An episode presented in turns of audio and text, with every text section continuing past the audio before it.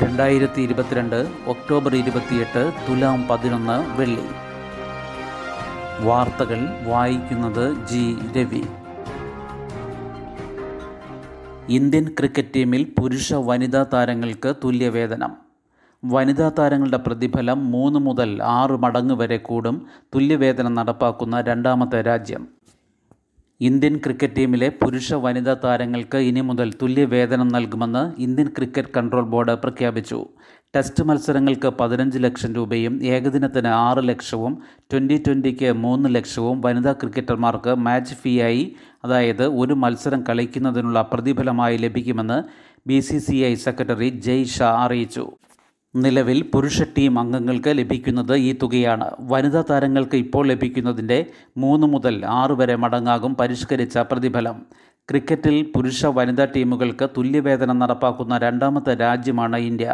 ജൂലൈയിൽ ന്യൂസിലാൻഡ് ആഭ്യന്തര മത്സരങ്ങളിൽ തുല്യവേതനം പ്രഖ്യാപിച്ചിരുന്നു. BCCIയുടെ വാർഷിക കരാറിൽ ഉൾപ്പെട്ട വനിതാ താരങ്ങൾക്ക് മാത്രമാകും തുല്യവേതനം ലഭിക്കുക. മത്സര പ്രതിഫലത്തിന് പുറമെ വാർഷിക കരാറിൽ ഉൾപ്പെട്ട വനിതാ ക്രിക്കറ്റ് താരങ്ങൾക്ക് പ്രതിവർഷം 10 മുതൽ 50 ലക്ഷം രൂപ BCCI നൽകുന്നുണ്ട്. ഈ തുകയിൽ വർധനയില്ല. ന്യൂസിലാൻഡ് മാതൃകയിൽ ആഭ്യന്തര മത്സരങ്ങളിൽ തുല്യവേതനം പ്രഖ്യാപിച്ചിട്ടുമില്ല. പുതിയ അധ്യക്ഷൻ റോജർ ബിന്നിയുടെ നേതൃത്വത്തിൽ ചേർന്ന BCCI യോഗത്തിലാണ് തീരുമാനം കൈക്കൊണ്ടത്. പോലീസ് DGPയുടെ കർശന നിർദ്ദേശം. നിസ്സാര കാര്യങ്ങൾ പെരുപ്പിച്ച് പെറ്റി കേസ് കൂട്ടേണ്ടതില്ല. പെറ്റി കേസെണ്ണം കൂട്ടാനായി ചെറിയ സംഭവങ്ങളെ പെരുപ്പിച്ചു കാട്ടി സേനയുടെ മുഖം നഷ്ടപ്പെടുത്തരുതെന്ന് സ്റ്റേഷൻ ഹൗസ് ഓഫീസർമാർക്കും ജില്ലാ പോലീസ് മേധാവികൾക്കും കർശന നിർദ്ദേശം.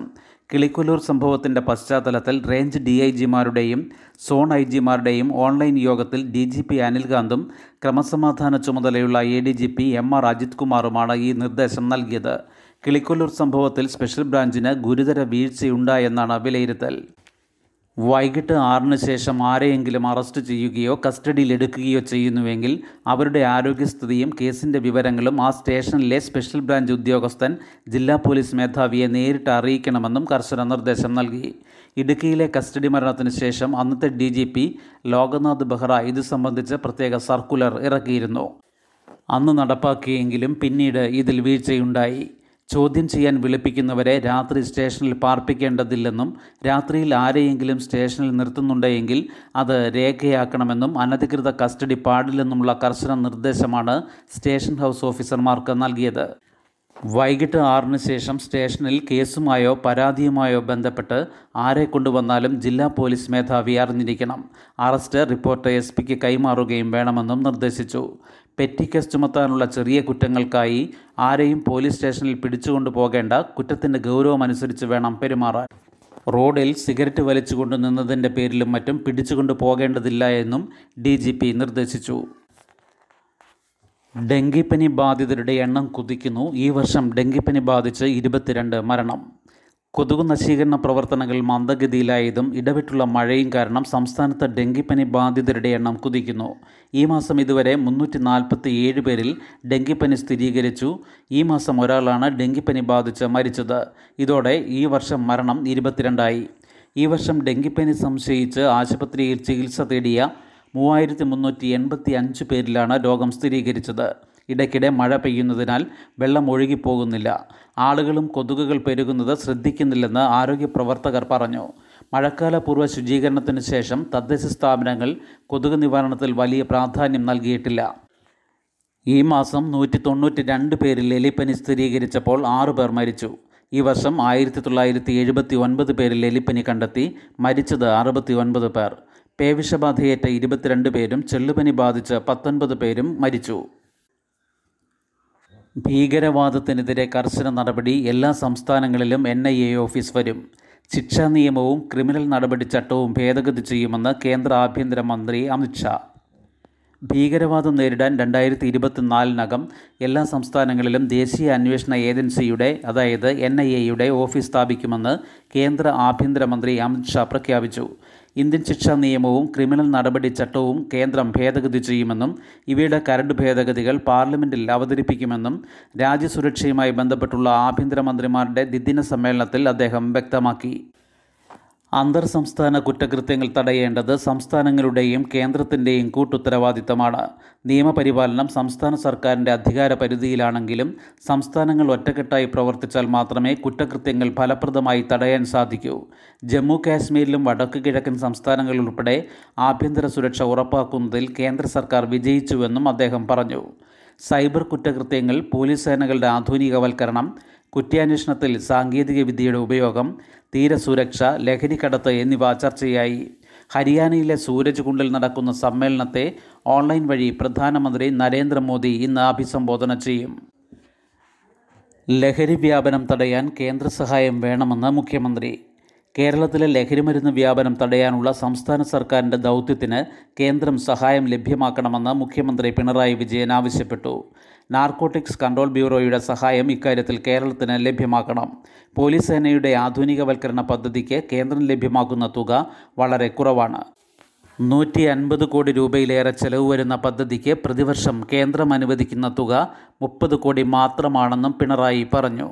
ജനസൗഹൃദമായ പോലീസ് സേന രൂപീകരിക്കുന്നതിനാണ് സംസ്ഥാന സർക്കാർ ഊന്നൽ നൽകുന്നത്. ദുരന്ത നിവാരണ പ്രവർത്തനങ്ങളിൽ പോലീസിന് കേന്ദ്രം സാങ്കേതിക പരിശീലനം ലഭ്യമാക്കണമെന്നും സ്ത്രീ സുരക്ഷ ഉറപ്പാക്കുന്നതിന് പോലീസിൻ്റെ അടിയന്തര പ്രതികരണ വിഭാഗം ശക്തിപ്പെടുത്താൻ സാമ്പത്തിക സഹായം ലഭ്യമാക്കണമെന്നും ഫോറൻസിക് ലബോറട്ടറികൾ നവീകരിക്കാൻ പ്രത്യേക പദ്ധതികൾക്ക് രൂപം നൽകണമെന്നും മുഖ്യമന്ത്രി യോഗത്തിൽ ആവശ്യപ്പെട്ടു. US-ലും UK-ലും വീണ്ടും പോളിയോ. കോവിഡ് മൂലം വാക്സിനേഷൻ മുടങ്ങിയതിനെ തുടർന്ന് US-ലും UK-ലും പോളിയോ ബാധ കണ്ടെത്തിയെന്ന് ബിൽ ആൻഡ് മെലിൻ്റെ ഗേറ്റ്സ് ഫൗണ്ടേഷൻ അറിയിച്ചു. US-ൽ മാസങ്ങൾക്ക് മുൻപ് ഒരാളിൽ പോളിയോ വൈറസ് കണ്ടെത്തിയിരുന്നു. ന്യൂയോർക്കിലും ലണ്ടനിലും ഓടകളിലെ വെള്ളത്തിൽ പോളിയോ വൈറസിനെ തിരിച്ചറിഞ്ഞു. ഈ വർഷം ആഫ്രിക്കൻ രാജ്യങ്ങളായ മലാവി, മൊസാംബിക് എന്നിവിടങ്ങളിലും ഓരോ ആളുകളിൽ പോളിയോ വൈറസിനെ കണ്ടെത്തി. AstraZeneca, ഫൈസർ വാക്സിൻ എടുത്തവരിൽ രക്തം കട്ടപിടിക്കൽ സാധ്യത കൂടുതലെന്ന് പഠനം. AstraZenecaയ്ക്ക് സാധ്യത അല്പം കൂടുതലെന്നും റിപ്പോർട്ട്. രക്തം കട്ടപിടിക്കുന്നത് പോലുള്ള ആരോഗ്യ പ്രശ്നങ്ങൾ AstraZeneca, ഫൈസർ വാക്സിനുകൾ എടുത്തവരിൽ നേരിയ തോതിലെങ്കിലും കണ്ടെത്തിയെന്ന് പഠന റിപ്പോർട്ട്. ഫൈസർ, ജാൻസൺ, മൊഡേണ വാക്സിനുകളേക്കാൾ AstraZenecaയ്ക്ക് ഈ സാധ്യത കൂടുതലായിരുന്നുവെന്നും US, UK തുടങ്ങിയ രാജ്യങ്ങളിലെ കണക്കുകളുടെ അടിസ്ഥാനത്തിലുള്ള റിപ്പോർട്ടിലുണ്ട്. പല രാജ്യങ്ങളിൽ വ്യത്യസ്ത വാക്സിനുകളെടുത്ത 1 കോടി ആളുകളെയാണ് പഠനവിധേയമാക്കിയത്. AstraZenecaയുടെ കോവിഡ് വാക്സിനാണ് ഇന്ത്യയിൽ കോവിഷീൽഡ് എന്ന പേരിൽ വ്യാപകമായി നൽകിയത്. ഇന്ത്യയിൽ ഈ പ്രശ്നം ഉണ്ടായിട്ടില്ലെന്നാണ് ആരോഗ്യ മന്ത്രാലയത്തിൻ്റെ നിലപാട്. നവംബർ 1-ന് വിദ്യാർത്ഥികളുടെ ലഹരി വിരുദ്ധ മനുഷ്യ ശൃംഖല. ലഹരിക്കെതിരായ ബോധവൽക്കരണത്തിൻ്റെ ഭാഗമായി കേരളപ്പിറവി ദിനമായ നവംബർ 1-ന് സംസ്ഥാന വ്യാപകമായി സ്കൂൾ, കോളേജ് വിദ്യാർത്ഥികൾ മനുഷ്യ ശൃംഖല തീർക്കും. കോളേജ് ക്യാമ്പസുകളിലും സ്കൂളുകളിലുമായിരിക്കും ഇത്. ലഹരി വിരുദ്ധ ശൃംഖലയുടെ സംസ്ഥാനതല ഉദ്ഘാടനം വൈകിട്ട് 3-ന് പാളയം രക്തസാക്ഷി മണ്ഡപത്തിൽ മുഖ്യമന്ത്രി പിണറായി വിജയൻ നിർവഹിക്കും. കിഴക്കേക്കോട്ട ഗാന്ധി പാർക്ക് മുതൽ പാളയം അയ്യങ്കാളി ഹാളിനു സമീപം വരെയും തിരിച്ചും 25,000 സ്കൂൾ, കോളേജ് വിദ്യാർത്ഥികളെ അണിനിരത്തി ലഹരി വിരുദ്ധ ശൃംഖല തീർക്കുമെന്ന് മന്ത്രിമാരായ V. ശിവൻകുട്ടിയും R. ബിന്ദുവും അറിയിച്ചു. വിദ്യാർത്ഥികൾ ലഹരി വിരുദ്ധ പ്രതിജ്ഞയെടുക്കും. സ്കൂളുകളിലും ബോധവൽക്കരണ പരിപാടികൾ സംഘടിപ്പിക്കും. സ്കൂളുകളിലെ പുതിയ പാഠ്യപദ്ധതിയിൽ ലഹരിക്കെതിരായ പാഠങ്ങൾ പ്രാധാന്യത്തോടെ ഉൾപ്പെടുത്തുമെന്ന് മന്ത്രി ശിവൻകുട്ടി പറഞ്ഞു. സ്കൂളുകളിൽ ജാഗ്രതാ സമിതികളും രൂപീകരിക്കും. ഓരോ സ്കൂളിലും ഒരു അധ്യാപകൻ ലഹരി വിരുദ്ധ പ്രവർത്തനങ്ങൾ ഏകോപിപ്പിക്കും. 1 ലക്ഷം ക്ലാസ് മുറികളിൽ ലഹരി വിരുദ്ധ കലണ്ടറുകൾ പ്രദർശിപ്പിക്കും. അതിഥി തൊഴിലാളികൾ ഉൾപ്പെടെയുള്ളവർക്കിടയിൽ ബോധവൽക്കരണ പ്രവർത്തനം നടത്തുമെന്നും അദ്ദേഹം അറിയിച്ചു. സ്കൂളുകളിൽ തൊഴിൽ നൈപുണി പരിശീലനം. ജില്ലയിൽ 16 കേന്ദ്രങ്ങൾ. സമഗ്ര ശിക്ഷാ പദ്ധതിയിൽ 3.44 കോടി രൂപ അനുവദിച്ചു. അറിവും നൈപുണ്യവും എല്ലാവരിലും എത്തിക്കുകയെന്ന ലക്ഷ്യത്തോടെ സമഗ്ര ശിക്ഷ കേരളം കോഴിക്കോട് ജില്ലയിൽ ഉന്നത നിലവാരമുള്ള 16 തൊഴിൽ നൈപുണി കേന്ദ്രങ്ങൾ ആരംഭിക്കുന്നു. ജില്ലാ പഞ്ചായത്തിൻ്റെയും ജില്ലാ ഭരണകൂടത്തിൻ്റെയും സഹായത്തോടെ ഓരോ ബ്ലോക്ക് പഞ്ചായത്തിലും 1 വിദ്യാലയം സ്കിൽ ഡെവലപ്മെൻറ്റ് സെൻ്ററായി വികസിപ്പിച്ചാണ് പദ്ധതി നടപ്പാക്കുക. ഗുണമേന്മയുള്ള നൈപുണ്യ വിദ്യാഭ്യാസം കുട്ടികൾക്ക് നൽകി തൊഴിൽ വൈദഗ്ധ്യമുള്ള തലമുറയെ സൃഷ്ടിക്കുക എന്നതാണ് ലക്ഷ്യം. ഓരോ പ്രദേശത്തിൻ്റെയും തൊഴിൽ സാധ്യതകൾക്കനുസരിച്ചുള്ള 2 കോഴ്സുകളാണ് ഓരോ സ്കിൽ ഡെവലപ്മെൻറ്റ് സെൻ്ററിൽ നടപ്പാക്കുന്നത്.